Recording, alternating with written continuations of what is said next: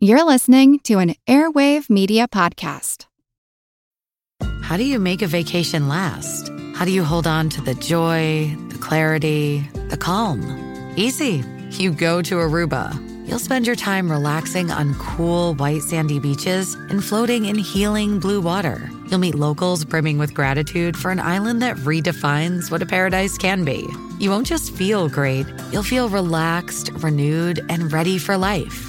That's the Aruba effect. Plan your trip at aruba.com. Blood flows through the network of arteries and veins of our body, bringing oxygen and nutrients to our cells. Strokes occur when there's a blockage in one of the arteries of the brain. The brain tries to repair this blockage by redirecting the flow of blood. I'm Jim Metzner, and this is The Pulse of the Planet.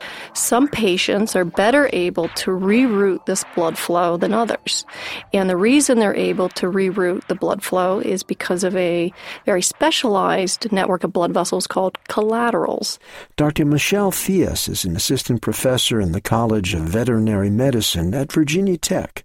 She's been trying to unravel the secrets of the blood vessels of the brain and why some people have this collateral network of arteries and others don't. And so my research is focused on understanding what contributes to the density or the number of these bypass vessels that occur during development in our brain. How is it that when we're developing in utero that these vessels form? What contributes to their maintenance throughout adulthood?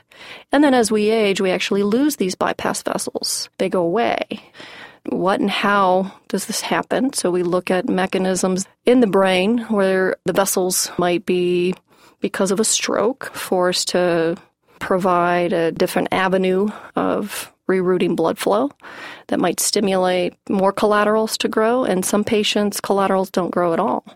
In essence, I think the more bypass vessels we have, the better we are being protected from stroke.